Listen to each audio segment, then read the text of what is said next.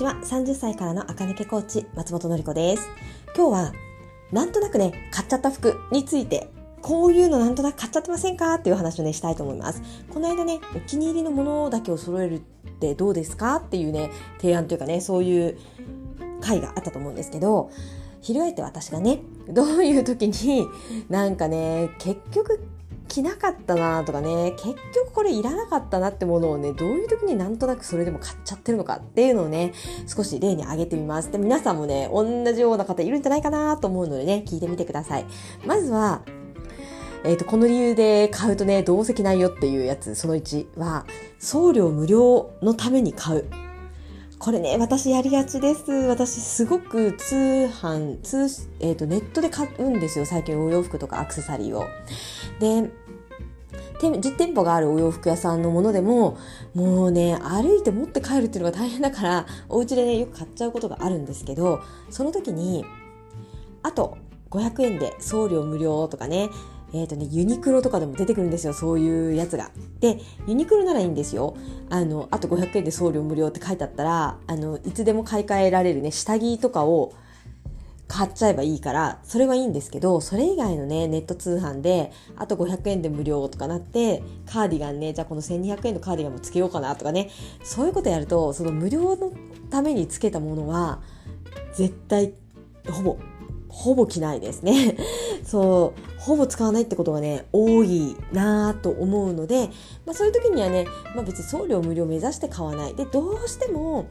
本当に500円の送料かかるぐらいだったら500円分やった方がマシ。ね、追加した方がマシだったらもうその買うもので捨てる覚悟で買う本当にその足りない分の上穴埋めとして買うぐらいでいいんじゃないかなと思います。基本的に送料無料のためにね、あ、じゃあ他にもうちょっと買ってみようってすると、その買って届いたものが使わないことの方がね、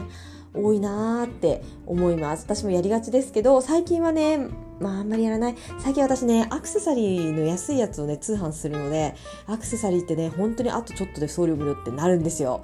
なので、アクセサリーはもうちちっちゃいので、本当送料と無料の分とその買えるものの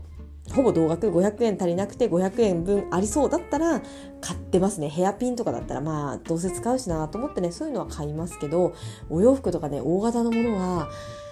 うん2つセットで2割引きとかでもそういうのも絶対もうやってないですね。そこそういうのはやらなくなりました。はい次。この理由で買っちゃダメ。でその2は黒だから買う。で私ねパーソナルカラーサマーっていうチームなので黒が似合わないのであんまりね黒だからって買うことはねないですけど黒ばっかり持ってるってお客様ね実はすごく多いんですよ。無難だからってねみんなおっしゃるんですけど確かに黒ってね何にでも合う気がしますけれど黒ばっかりあってもねしょうがないんですよ。で、えーと、しかも黒が本当に似合うパーソナルカラーウィンターっていうタイプの人は日本人にはね1割しかいないんですよ。その1割の人は頭の先から爪のさ足の先までね真っ黒でモードに見えておしゃれなんですけど他のチームがね全身黒をやっちゃうとおつや風に見えるかあとはね私としてはあれあのアシスタント、うん、セミナーのあの会場のあのちょっと黒子役の人みたいな感じになってね。おしゃれ見えしにくいので全身黒ってねそんなに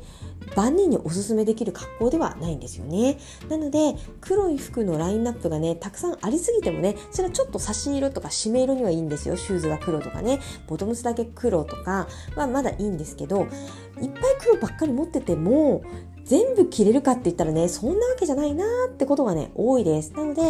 えー、もう無難だし、これ黒だし、黒が安くなってるってあんまりないから買っとくみたいな感じで買うと、結局ね、着ないですね。それよりかは似合う色でお選びになる方が使う頻度が上がってくるかなと思います。はい。この理由で買っちゃダメな例、その3は、追加の色違いを買う。これもね、私、えっ、ー、と、昔やって失敗したんですよ。失敗したの。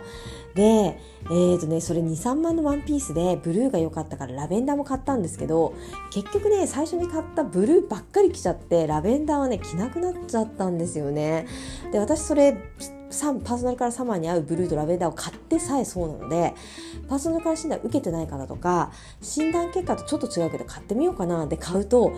着なくなります。やっぱり最初に気に入った方しか人って着ないので、だったら私も同じお金でね、違うタイプの服買ったらよかったなーってね、あとカバンに、バッグにしちゃうとかね、同じ色でバッグの買っちゃってセットにしちゃう方がよかったなーってね、今ではすごく後悔しています。でもそういう着なくなったやつはね、もう手放してしまいましたね。はい。というわけで、追加で色違いを買うのはね、しなくてもいいかなと思います。どっちもね、同じタイミングでどっちもめっちゃ似合って買うんだったらまだしも、1個買って、これ結構良かったからもう1個買っとこうのもう1個の方って割と使わないと思います。はい。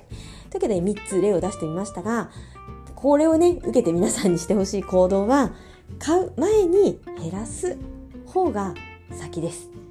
これ聞いてらっしゃる方でね私みたいにあんまりお洋服を持ってないっていう方は買うところからスタートでもいいんですけれど多くの方は多分ねクローゼットの中に100着以上はあります。うん、100着以下って相当少ないですからね。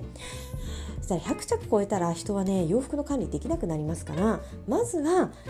捨てるというかね手放す減らすところからスタートした方がいいです。黒ばっかりあったらもう黒はこれ以上買わないと心に決めるとかね。これ以上黒が欲しくなった場合は手放すべき黒がなあるんじゃないかと思ってねクローゼットを引き算するところからスタート。送料無料のためにねお洋服を1つ増やすのであれば1つ買うなら2つ減らすぐらいの気持ちでまずはいらないものがあるんじゃないかな。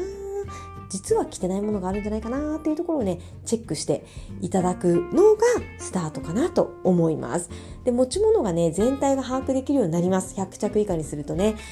そうなるとなんとなく害するっていうのはね防げます。